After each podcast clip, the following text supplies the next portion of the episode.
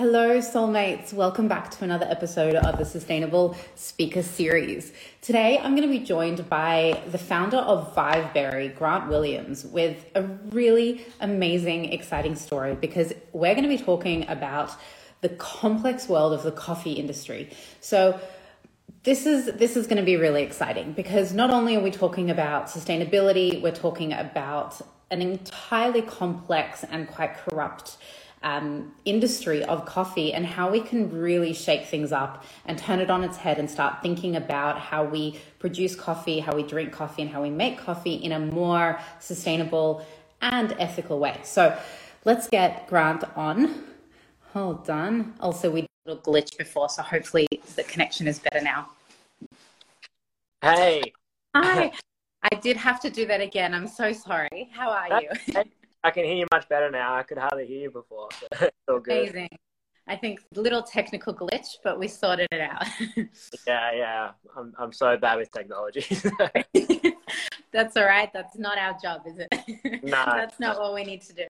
Yeah, exactly. Uh, I'm I'm so excited to to chat to you because I I really sort of dived deep into the context of the brand and the story and I I really am I, I want you to tell you know the the soulmate community a little bit more in depth about you know what this product is and and why you started it so let, let's just dive into it let's what is viveberry and how did you create it um, it's actually a pretty weird story about how I found it. I had to, um, I was traveling with my partner. We were in Western Australia. We had to quarantine for two weeks, and um, I'm not very good at sitting still, so we were locked in this room.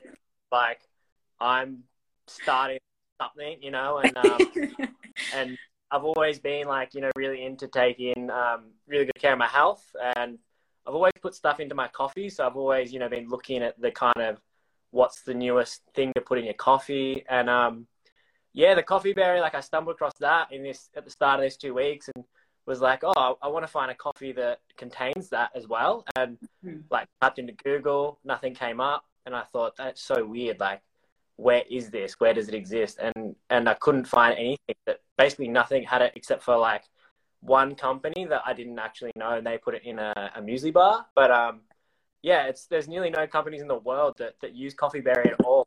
So I just thought, how has no one come up with a coffee that you know has the coffee berry in it? Um, and made a few calls early in those two weeks, and like proved that it was possible. And I just thought, I'm gonna go for it.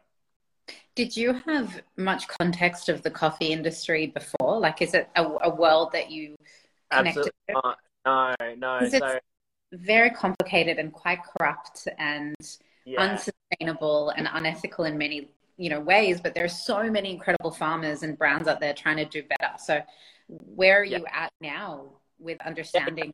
So it's been an extremely steep learning curve, um, and you know, trying to be a sustainable coffee company, it's like there's so many boxes you need to tick or you need to try and tick. So, um, yeah, the main one for me was like we're basically just trying to like like educate the world about the coffee berry and how it's really good for you and it shouldn't be going going to waste. You know, 25 million tons a year. It's like a huge number. Um, and yeah, as we're going along, we're gonna keep trying to tick as many boxes as we can. But um, it's it's as you said, it's very complex. But I know we'll get there, you know. Absolutely. It, it takes time, it takes education and determination. But I mean, let's actually talk about the product because there is so much waste involved. There is so much use of this berry. I mean, let's dig a little bit deeper. Like, what was that discovery like for you? What are the benefits? You know, how much are you saving from landfill? Because I think, yeah. you know, when we talk about sustainability, the big conversation is if we can you know produce less in the beginning from the beginning that's already a win. So if there's this berry that's left over from this particular industry you've literally found a use for it. Like what, talk us through that whole journey and experience as well. Yeah so i mean i'll start with the coffee berry. So it it's basically as long as we've drunk coffee no one's ever really used it because it's it doesn't have a super long life as it's fresh, you know. So the farmers always just got paid for the beans, so they always thought it's just we'll put it in the too hard basket, the berry, you know. Yeah. Um, and now as a society, as we've you know had this turn and like mm-hmm. we want to like save everything from waste and you know and be as sustainable as possible and have a smallest footprint. You know, it's at this time where you go, hang on a minute, this is we've been doing this wrong for hundreds and hundreds of years. Um, so it's quite a weird one because coffee is so old, but yeah. the coffee berry's literally never ever been given any value. Um, I mean, that's shocking, right? Like there has to be. I feel like we can dig deeper. I feel like there would be so many communities and um, countries all over the world who probably are using it for something, whether it's medicine, whether it's for, um, yeah. you know, naturopathic purposes or yeah. just any any other aspect, any other holistic aspect in this. I, I'm sure there's so much to explore in that. Yeah, for sure. I mean, you know, you think where coffee comes from, usually it's from, you know, not um, first world societies, you know, and and it's yeah. just this food that's getting thrown out, and it's it's quite quite unbelievable, really. So how do you how are you actually using it? Like, what is what is the process to turn it into this beverage? Like, how are we able it's quite, to? Yeah, quite cool. You know, like um, so all the other ingredients in the coffee, um, it's basically the same thing. So the coffee berry doesn't last super long fresh. So the that was one reason why it's taken until now to people actually start talking about it because it was always too hard. But now they've found a way to basically dry it on site, turn it into a powder, and it holds all its nutritional value, which is um, it was quite quite a complex process for the for them. So yeah, it took a long time to actually figure out and make it worthwhile. Um, and yeah, so now there's a company who they do that as a um, they're very scientific about it. So they, you know, one day I'm hoping to do it ourselves, but um, at the moment it's a bit of a risk to do it because it's an extremely complex process. So to end up with a great result, nutritional powder that's free of mold and all these things, um, mm. leave it to the experts. Um, yeah. So they a big, big, big report of you know making sure there's no no nasties in it and stuff like that, um, which is really good because it, it means it's very um, easy to use for many companies. So that's like we're one of the first, and we're kind of hoping in that we inspire other companies to start going, oh, we can just buy this as a powder and yeah, you know, about whatever we're doing, our smoothies, our whatever, and our, our bars, and you know, and really make a huge impact into this waste. I mean, what does that mean to you? What is what what does sustainability within this mean to you? Like, I, I understand that you know the the birth of this beautiful brand was during lockdown. Yeah. but, I mean, in your own life, I mean, you're a surfer. You obviously love the ocean. You know, you're into your your health and your fitness. I mean, where does sustainability tie into your own life and experience, and how yeah, um, I'll give you quite a broad answer, but I guess I've just naturally always been, you know, very aware of it. Um, I used to own a company called Pollution Free Store, which was a bit like a Whole Foods without, without any packaging and stuff like that. So I always was really inspired to. I was also a, I was a tradesman for a long time, but um, I mean, it it it just went against my um, belief so much building these huge these huge houses with so much waste. Uh, I knew I'd always find a, a way to kind of help and um, hopefully a brand that could be a bit more sustainable. Um, and yeah, this when I when I heard about this, I was like, someone has to be, you know, someone has yeah. to do it. So it just kind of has to be you. right time and right place, and yeah. I mean, obviously, it's it's more complex than that, right? You know, I, I do a lot of these interviews where we talk about, especially product based businesses, sustainability isn't just about the product and you know the the especially with it being food like it's not just about that. It's also about the packaging and it's about the process. And it's about everything that goes behind the scenes. I mean mm-hmm. you know you've made quite um, a conscious effort to focus on recyclable packaging and everything in between. What was that like for you um, learning that whole industry as well and what- oh, it was quite sad actually because the reason i so we were traveling for years, my partner and I, and sometimes on the road you you have to use single use. You can't get to your bulk foods and and you know buy the plastic free stuff. And so I was like, I want to start this and prove that you can do single serve sustainably with compostable mm-hmm. packaging. And we tried really hard. We put a lot of money into um, testing all these different packaging, and um, essentially the, the the longest we could get with the test was like a few months shelf life, and so Right. it was quite a sad moment because I was like, we were committed to the single serves with, you know, Yeah. we were, we we were like six months down the tests and and I was like, I can't find anything that is compostable. So we had to start looking to other things. And there's been some really um, amazing new materials come out, like as we've launched. Um, but the the packaging is like the trickiest the trickiest issue because all everyone who makes the packaging wants to sound really good and they use their own terminology Yeah. you know whether it's landfill compostable or biodegradable or whatever it is but they just beat around the bush and you can't get an answer a lot of the time as to what it is and so Yeah. we didn't want to use something and say oh it's compostable but you know deep down it we knew it was only compostable you know at a certain temperature in a that, that wasn't didn't exist in australia um Yeah. so Yeah. we just start with recyclable and you know um we aren't even sure we're probably not going to do the single serve sachets again we're probably going to we're going to like a canister um we just we just can't find a packaging that you know lives up to our our needs But that's, I mean, that's the conversation that I love having. It's like that open, raw honesty of being a brand owner and building these products because at the end of the day, it starts with us. It's our responsibility. It's our social responsibility to make the best choices we can. And Yeah. you can't, you know, you can't always be perfect, especially when you're first starting a company. You may not afford the best option. You know, you need to grow into it. You set goals. But I love that attitude of, you know, already going, okay, well, if we can't do this, then we're going to do that. this Uh, is the innovation. That's the solution. And then, you know, as soon as something becomes available, we do that. And, you know, it's, it's also a mindset. But when it comes to giving advice, I mean, from your side, what's sort of the number one thing you lean on in this world? Because it, it is rather complex.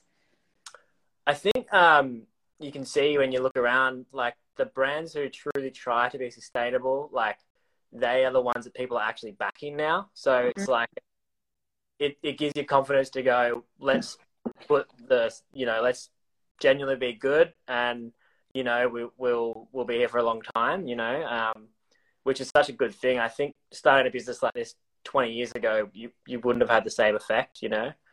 Um, Yeah. Does that Absolutely. That, should give everyone a lot of confidence who want to start like a you know something it's like people people genuinely care a lot more now than ever I think not just only care, but I think there's so much more educated. There's so much more access to this information. So, you know, uh, as much it is it, it is the responsibility of the brand, you know, there is some responsibility in the consumer to go, I want the brand that I buy from to do better. So they have that access to reach out to us and send us messages and emails and ask Yeah. questions and Yeah. you know literally slide into your DMs and and I think Yeah. that's so um so valuable because it's pushing these brands that exist to actually do the right things. Otherwise yeah, we've had plenty to mess up. asking about the packaging and you know and also some tips like have you heard of this and this and this? And you know that's it's been awesome to have those conversations. So, I mean, when it comes to um, being, I noticed that there was a little bit of information about Viveberry being fair trade. Can we talk a little bit about that in terms of the coffee industry itself and maybe what you've experienced along the way and, and what your goals are for the actual product? Yeah, so that was like a that was, I guess, with the packaging, one of like the most mind blowing things to learn is that you we don't so we don't actually say we're fair trade at the moment. Um, our coffee isn't because we, but we know that a lot of companies say they're fair trade and they're not. And they're not. Um, Yeah, I mean, obviously a lot would be, but if you don't have that genuine uh, stamp, then you can write whatever you want on the box. So it it was pretty amazing to see that there's brands out there who you know have similar values as ours, and and I, I've spoken to some of the suppliers, and and you know they say we're not fair trade. They just say they are, and you go, what? Like, why? what does why? that mean though? What what is fair trade like for anyone sort of just trying to understand and comprehend? Because, I mean, also also just for context, um, I understand what the drink is, but can you also just give us a bit more of clarity on what is this product? Because it, you're making coffee without the bean essentially. It's it's the berry. So it does have the beans. Our first product, our instant coffee has um, it actually has five ingredients. So it's got coffee yeah. bean powder, um, coffee berry powder, ginseng, monk fruit, and uh, coconut oil powder for the MCT oil in it. Um, so we tried to make a really healthy coffee. Um, and yeah, so out of those five ingredients, it was we, we just wanted to make it. We wanted to taste like coffee for our first yeah. one, which is why you know we could have made it without the coffee bean powder, but um, it would have been a it was like a very acquired taste with all those other. we wanted to our first product like it'd be really cool to have a coffee that tastes like coffee, but it's got both the coffee bean and the berry in it. That kind of idea that um, it's a if, little bit more bitter, right? There's just a little bit more bitterness from the berry and like the acidity. Yeah, yeah, there is, which is why you need to pair it with like a, a smooth, a really smooth coffee, you know, and it kind of, um, and you can't really taste the coffee berry at all in our coffee, which is pretty cool. Which is what we, yeah, we wanted to kind of use it as like a, nearly like prove to people that like, hey, look, we've put this berry in this product. It, you don't know. and it tastes like coffee, you know, and um, yeah. And what are the main benefits when it comes to the berry? Because I like it's supposed to be absolutely incredible for your health. Yeah, yeah. So we had a, um, a dietitian, nutritionist, Liv, um, do a bit of research for us, and yes, she basically said it, it it's really good. So it's its main benefits are it's like all the berries, right? So it's really high in antioxidants, but it's also really low in sugar. Um, so yeah, it's really good for your your brain health and things like that. But it's quite interesting because there's not a lot of it's it's such a new thing. There's not this crazy depth to the research. You know, it's uh, I think over the next few years it's going to really become much more main mainstream. Special. I mean, what are your goals then? Like, what's the big company mission? Because you're hitting so many points. It's like you know you're diving into the world of sustainability and stopping waste essentially which is harmful for the planet. You're looking at that circular economy using all the materials from this one product. It's health it's you know it's for vitality it's for well-being um, it's changing the game of you know how we look after ourselves. Like what what are, what are your big goals? Yeah on our website we have our goals there for everyone to see. Um, the end you know the dream would be to have a, um, as close to Australia, uh, uh, like our own coffee farm. So.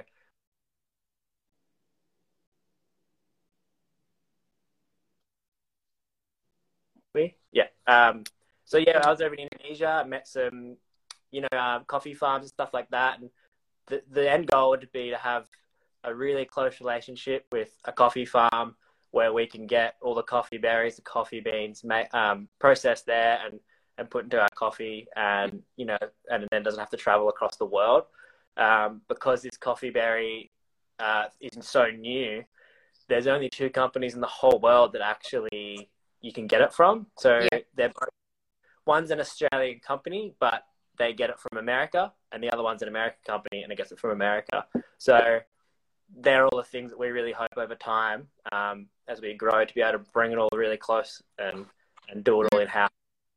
Yeah, amazing. I think that is everybody's goal at the moment anyway, but it's you could imagine, you know, if we if we can pull that off, like how much of a change that'd be to the to the coffee industry, giving the value to the berry and you know, it's quite interesting to imagine if we could bring more value to the farmers and you know, it's it'd be pretty cool.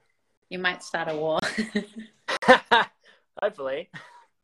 I think I think it needs to happen though. I think there needs to be something changing, and and I I really love uh, what you're working on, and you know it is early days, but we're we're really excited to watch you grow and hopefully support you through it. And yeah, I'm just thank you so much for taking the time to chat and, and share some of the story. Um, I've I've got some in the office. We're enjoying it daily, so thank you so much. You're welcome. Thanks for time. Yeah, no, thank you so much for ha- for jumping on, and we'll we'll definitely chat again. We're we're excited to see the next stage of Viveberry. Yeah, yeah. There's there's plenty in the pipeline. So thanks so much, Grant. We'll talk soon. Bye.